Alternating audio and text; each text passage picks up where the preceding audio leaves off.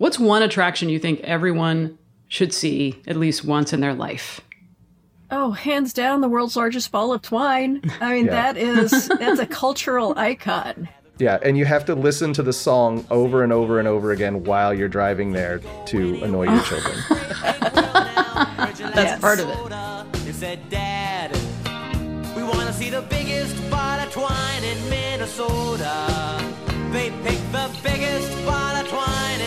They said, Dad, we want to see the biggest ball of twine in Minnesota. They picked the biggest ball of twine in Minnesota. You're listening to How To.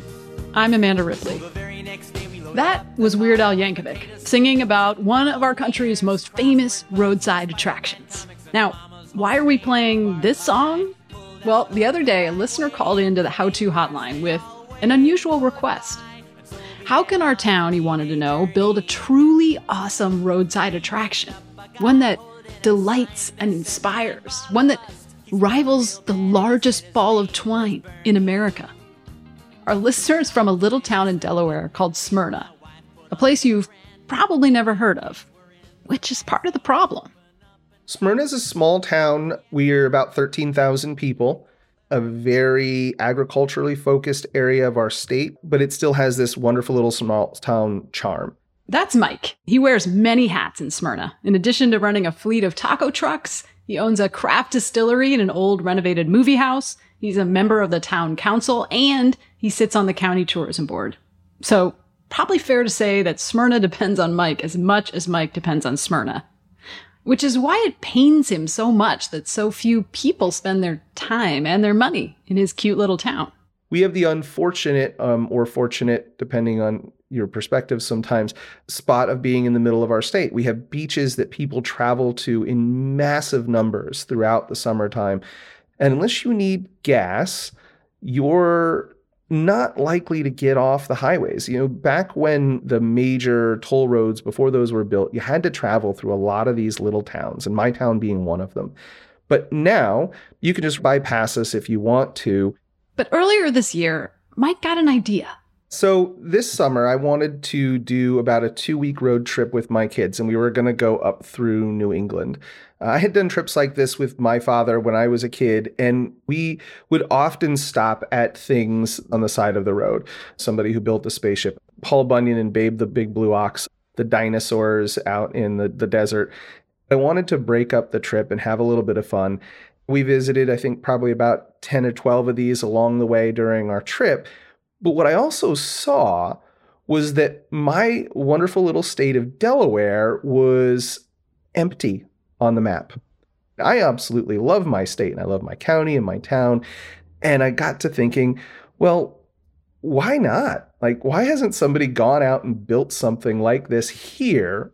Why not indeed? Why not build something engaging, enticing, simply Smyrna to lure the beachgoers off the interstate? To help Mike figure this out, we found literally the perfect person.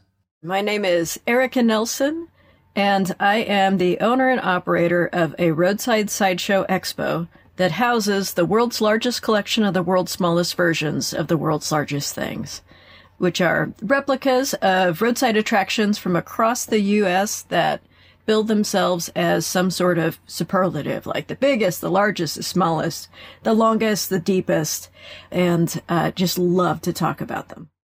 Erika spent years traveling to see hundreds of roadside attractions, and she's built a bunch of large scale art installations herself.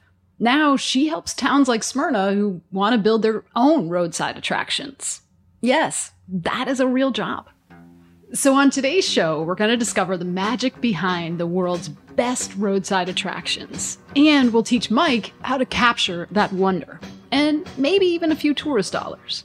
And don't worry, we will get back to the world's largest collection of the world's smallest versions of the world's largest things. But to tide you over for now, please enjoy the museum's delightful theme song.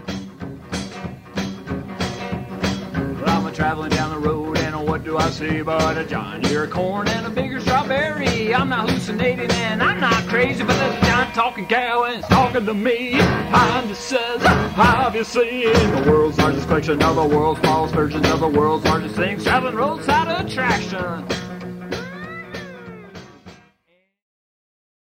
Erika, can you tell us a little bit about what drew you to roadside attractions in the first place? Growing up, uh, we lived in a small town, rural Missouri, but in the summers we would travel to ever, wherever Dad was stationed. He was in the Air Force, so before being able to Google things, when it was just maps and research, I thought my mom was so amazingly brilliant. How did you know that there's this giant rift in the continent and you could go look at it? So that amazement that came with finding something outside of your experience to me mm-hmm. was just magical. And the more that I grew up and started driving myself around, I realized other people didn't navigate that way. They didn't navigate by senses of wonder. So I kept wanting to find that again. I love that idea of navigating by wonder. And that's, I think, what attraction builders want to build too. It could be thought of as a commercial venture, but at the heart of it, at the core of it, the thing that makes people stop is that acknowledgement of an authentic feeling that is so hard to pin down. Yeah, it's almost like in a way in modern life, we need these little surprises and quirks and delights more than ever. We live in a globalized world where, you know, you lose that sense of place and the personality of a place. Is this like an American thing or do all countries have roadside attractions at this level? I think it's a young country thing. So Canada and Australia both have a large amount of big things and they hmm. celebrate them. And I think part of that too is the road trip culture that we have is also so new. We don't have the historical spots to go to that a place with buildings from the 1400s or 200s does. So we sort of create these monuments as a community experience in a younger country that has not the amount of history that uh, that the rest of the world does. Right, right. You don't have a medieval cathedral, right? So maybe, you know, you can have like a a giant nickel. Yeah. I think it's also ego based. I mean, Americans are giant, flamboyant, loud people. So we build giant, True. flamboyant, loud things. Even before the Statue of Liberty arrived in America, there were roadside attractions. The oldest one still standing is Lucy, a six story high wooden elephant on the Jersey Shore.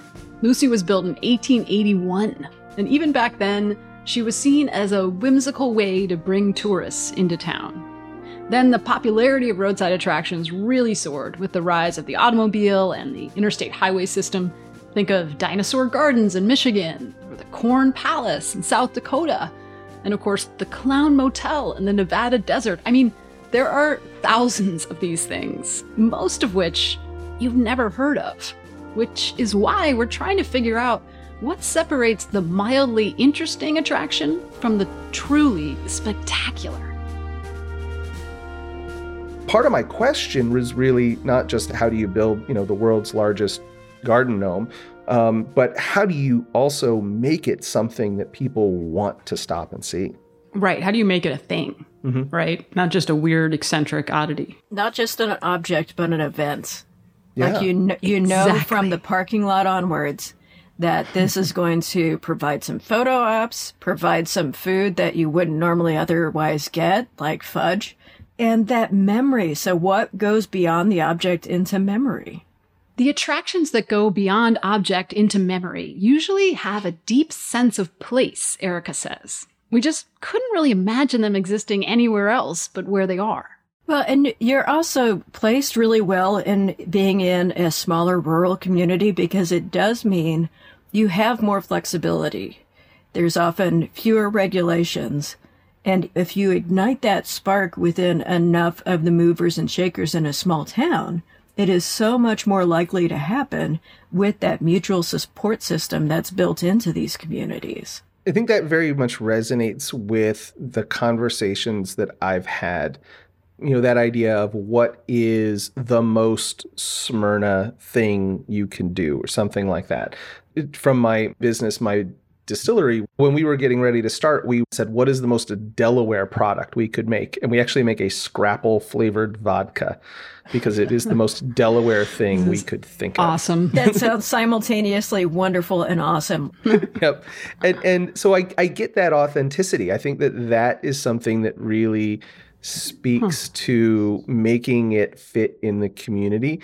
The tricky thing on my mind is that I've seen lots of things die, uh, great ideas uh, die because of death by committee, right? You bring so many people hmm. in to try and define mm-hmm. something that you'd never get to define it, and eventually folks just sort of walk away. Mm-hmm. Well, mm-hmm. it could also be a trial period. Like, what would happen if every year somebody else said, This is the most Smyrna thing I can think of? And you try it that year at a festival. What if it ends up being like a downtown sculpture competition, but the most Smyrna sculpture that you can do in front of your business or your storefront that's up for a year? It'd be so much more interesting than the fiberglass plunk art that happens in so many towns that have a committee decide the fiberglass thing and everybody just gets to paint it. And if that happened for five to ten years, which sounds like a long time on this side of it, but when you look back backwards, five years isn't much, ten years isn't much. But that'd be a way to sort of crowdsource the wonder and see which ones really fly. If our first rule is to be authentic to your place, then crowdsourcing a point of town pride is our next suggestion. Not only is it a community building exercise to help people get on board, it's also a really good way to test drive ideas. I like that. I totally agree with the not wanting to be the homogenous sort of plunk art, um, as you referred to it, of, you know, yeah, you just, everybody paints a, a cow or something. One of the other things that I considered when thinking about this is it seems like there's a little bit of controversy might be a good thing about hmm. a roadside attraction versus trying to find something that everyone agrees with. And nobody's ever going to agree, but this could be a way to start civil conversation again. So it could do the same amount of community building as that final thing could be. What are some of the biggest mistakes people or towns make when trying to do this? I think sometimes people don't go big enough. Like in Nederland, Colorado, they have a festival called Frozen Dead Guy Days because a man cryogenically froze himself and somebody in Nederland thought, hey, this is really bizarre and unique. So let's have a festival called Frozen Dead Guy Days. and so now they do it annually. But if it had just been a whisper of an idea, if there hadn't been somebody who goes, yes, this is amazing and bizarre and we should celebrate it in a big way, then it just kind of peters out. Hmm. Okay, so we've got two rules at least so far. One is be authentic to your place. Um, and the next sounds like it's, you know, go big or go home. Yeah. And like commit. Yeah. uh, because, and there are going to always be the naysayers. And I think we're so afraid of being rejected by our own town or rejected by somebody saying, oh, well, that's silly or that's ridiculous. There's, those are always going to be out there. So if you decide up front that I don't care, I know this is awesome and you go for it, you can embrace all the people who aren't going to like it up front and go, Hey, you know what? This isn't your cup of tea. You, you don't want a scrapple flavored vodka. I get you. This isn't for you. This is for all the other people out there who are wanting to try it. Yeah, I feel like Mike can Mike, you can do this, right? I mean, I'm sure there are people who didn't think scrapple vodka was a good idea. You did it anyway. Yeah, yeah. In fact, I think it was all of us didn't think it was a good idea. and and and it was the world around us who told us differently. So uh, the opportunity to be wrong um, and happy about it is uh, it was a nice thing to have. But I really like the idea of that go big or go home sort of approach to it because the um, as some of the things that we have that I've seen along the way and like the, the things that we stopped at. Um, they were interesting ideas, but it just seemed like it could be so much more. But seems like being open to those ideas is really important. Um, imagining it that it could be way bigger than what it is, and you sort of swing for the fences right off the bat. Yeah. And if you eliminate the, well, that's not going to work because if you just take that out of the equation and even within yourself, force the brainstorming to be positive of what would be the craziest end to this idea and seeing where you fall within that. If there were no constraints and money were not an object and you could not fail, What would it be? does anything come to mind? So, one of the oddest things, our community has a long history of trapping, and Smyrna is or was known as a place where people would go to get muskrats. And um, eating muskrat is an old tradition around here, uh, not something that I've partaken of, but there used to be restaurants in our town that served it. Right? they kind of remember it as something that you had to do rather than something that you wanted to do. yeah, but you've got muskrat love right there. Looks like muskrat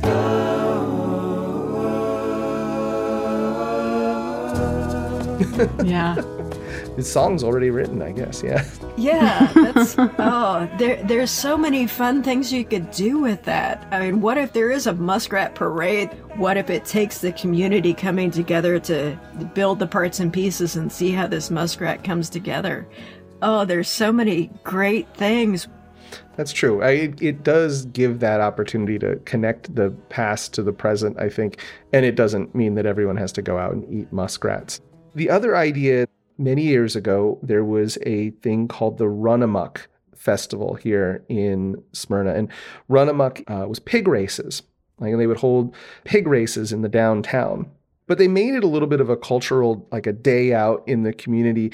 And they would actually have a lot of like the politicians dress up in basically women's clothes, and these were typically men at the time, obviously. Typically women's clothes, but also wear like pig noses and pigtails, and that they also had to have a race um, as well, along with the racing pigs.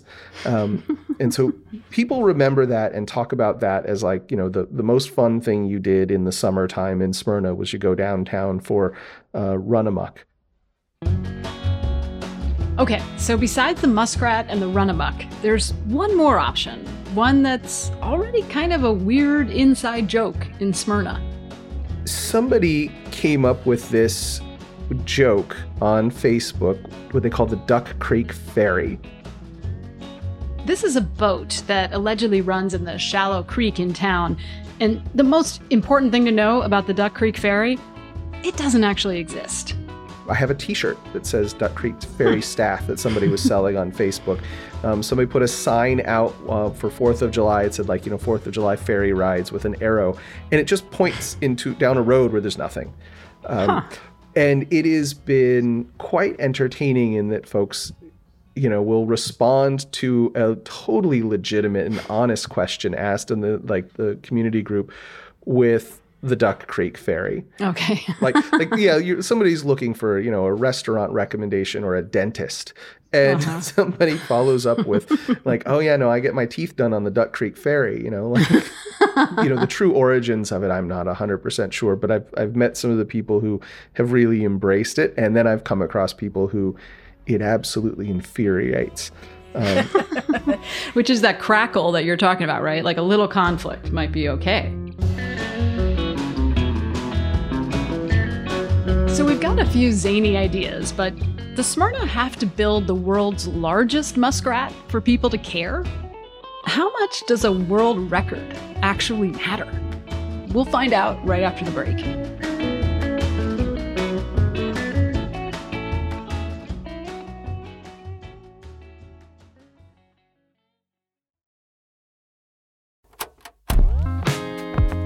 If you rely on How To to help you with your zany ideas, the best way to support this show is by joining Slate Plus, Slate's membership program.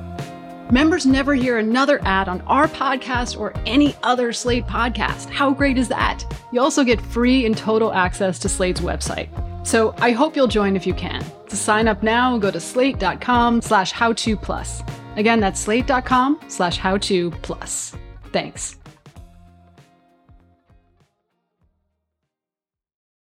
We're back with our listener Mike and our roadside attraction aficionado, Erika Nelson.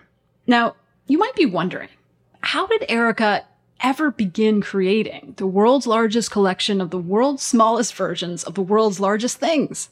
Well, for Erika, it all began in grad school when she started taking little road trips to wacky places just to find an escape.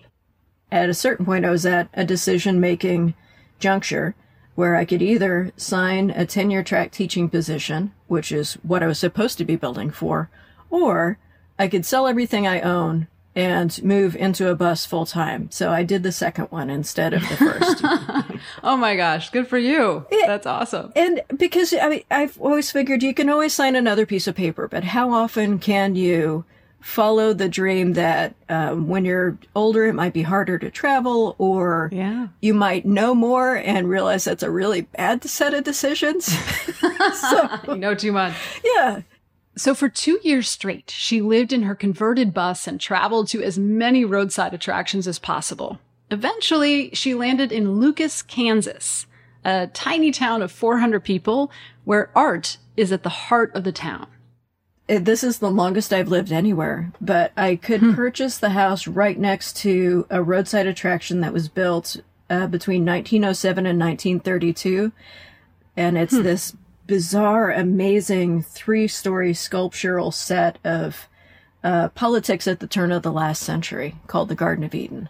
When someone like Erika says that something is bizarre and amazing, you gotta listen. The Garden of Eden is a folk art funhouse with dozens of sculptures and even a glass covered coffin holding the artist and his wife. If you're ever passing through Kansas on I 70, it's definitely worth a pit stop. And this turned out to be the perfect neighbor for Erika's own growing collection of oddities. And as I saw more and more World's Largest, I started thinking, oh, this would be kind of funny if I just started making World's Smallest of the World's Largest. Yes. And then suddenly you have a collection. And then it just mm-hmm. made sense to compound it into the world's largest collection of the world's smallest versions of the world's largest things. when you spoke to the Wall Street Journal a while ago, I believe you said, no one expects anything out of Kansas. So that gives you a permission slip to do whatever the hell you want. And that is also the glory of these small towns, which I was kind of referring to earlier. You can fully work through an idea and then spring it on people. And they're like, how did that happen? Well, it took us five years and you just weren't paying attention. So, pow! Yeah, I mean, I guess, Mike, is it fair to say, like, people don't expect a ton out of Delaware, so that gives you a permission slip to do whatever the hell you want? Is that right? Yeah, I, I think it actually is. Um, right, being underestimated is kind of uh, an opportunity.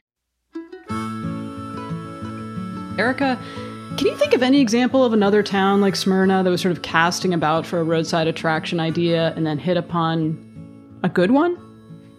Uh, one of my favorite sets of stories is from Washington State, where there were a couple of world's largest things that kind of came together. One community, Long Beach, is known for geoducks, which are some pretty awful looking um, sea creatures that uh, taste good. So, in their annual clam festival, it's a type of clam, they created this giant frying pan for their geoduck festival. But before the festival, they would have all of the clam queens ride in the giant pan down the main street. So that to me is pretty amazing. But it gets even better when they went to a neighboring town that was famed for chickens and they decided to make a, a giant egg, which isn't super spectacular on its own right. But at one point, the giant pan came to the town with the giant egg and it was still an operating pan. So they got the egg queen from the egg town, jumped in the pan with slabs of bacon strapped to her feet and skated around the pan to grease it to make the world's largest omelet in the world's largest pan at the site of the world's largest egg. Whoa. So all of these components by themselves are pretty neat, but it's the story that compounds in the region that I think has the super potential to the gestalt of making the whole so much greater than its parts because they're crazy stories that you can't make up, which wouldn't have happened with just the egg or wouldn't have happened with just the pan, but took that magic hmm. of bacon feet to tie it all together. All this talk of the world's largest omelet raises the big question Should towns try to set a Guinness World Record with their attraction? That is something to consider as you're building these for a Guinness certification. It has to be really specific. So if you're building a giant cuckoo clock, it has to be built out of the same materials and function in the same way as a normal sized cuckoo clock, which for roadside attractions isn't always practical. Uh, but there is a town, Casey, Illinois, who has navigated this really well. They decided to be a small town with big things. So they didn't land on one idea. They just create a series of large things. And some of them are Guinness certified and some of them aren't, but they still embrace both of them. So I don't think that's a driving force anymore. And and I'm trying to think of how you would make the world's largest muskrat out of muskrats. It doesn't seem very humane. Yeah, for that one, it would have to be a live trapped muskrat that is the largest and uh, a title that would be also very easy to lose. I wonder, like, as a practical matter, is it hard to find the artisans, the craftsmen, the, the builders of these very large things? Not so much anymore. So that is the glory of social media is that there is a network of if it ends up being fiberglass, there's a team that very actively puts up and takes down fiberglass forms. We actually have a very large metal fabrication community around here. Um, why it exists in this area, I'm not sure, but um, there are a number of large metal fabricators, um, and what that means is skilled artisans um, who are doing this metal fabrication work. Uh, and they're all right here. So I often go towards that side of, well, you know, like, could you, you make the biggest steel, well, whatever it is? Because The world's largest metal muskrat, obviously. yeah, right. Is it right to say that these attractions really boomed in the sort of glory days of the automobile? And so that's that's kind of how we got here? I think for a lot of them, but there's also those lone eccentrics out there who see maybe the pride in their town flagging and hmm. want to do something to pull the community together. So there hmm. are ones that are being made today. Uh, the world's largest Czechoslovakian hand painted egg is just 14 miles south of me in Wilson. Hmm. And that was an idea that came out of a Chamber of Commerce dinner that was talking about, oh, we don't have that community pride anymore. Hmm. What would it take? And they had me as a guest speaker. And it was one of those sort of just, hey, what would happen if? And a couple years later, they put up a billboard before they put up the egg saying, coming soon, world's largest Czech hmm. egg. And then on the day of its arrival, a regional fiberglass manufacturer created it and delivered it to downtown and swung it over the intersection to have its its place where it would be painted. And it hmm. became this whole reminder to the town that yes, this is cool. Yes, this is awesome. Hmm. That's great. And I'm looking at a picture of it. It's quite attractive, actually. Yeah, it's really well done. Yeah. And huge. It really was this community on the brink of do we keep going or hmm. do we say, all right, that's it? And they hmm. chose to keep going. It's awesome. So so it's not like all roadside attractions happened 50 years ago or 100 years ago that they're they're still vibrant. There's new ones happening. And I think probably one coming soon mm-hmm. to Smyrna, Delaware. No, I, I think I'm more encouraged. I, I really like the little pieces of, of sort of maybe a couple of the rules that you talked about, Erika. I also really like some of the idea that you don't have to chase like the Guinness piece um, and that idea of authenticity. Those I think are things that really resonate very well with me because I I like the idea of irreverence. And part of me was afraid that I was going to hear from you, like, oh yeah, you know, always take whatever it is, the the whatever was the biggest industry in your town, and that's the thing that's going to work. Um, and I'm glad that wasn't the answer. Yeah, because there are other towns that had that industry too. So it's really diving down to the superlative that might not be the biggest. Yeah. The superlative that might not be the biggest. So there's something that's sort of the essence. Like basically you have to distill Smyrna. Hmm. It sounds like. and it sounds like Mike is perfectly primed to do this. Yes, nobody else. There you go. the right man for the job.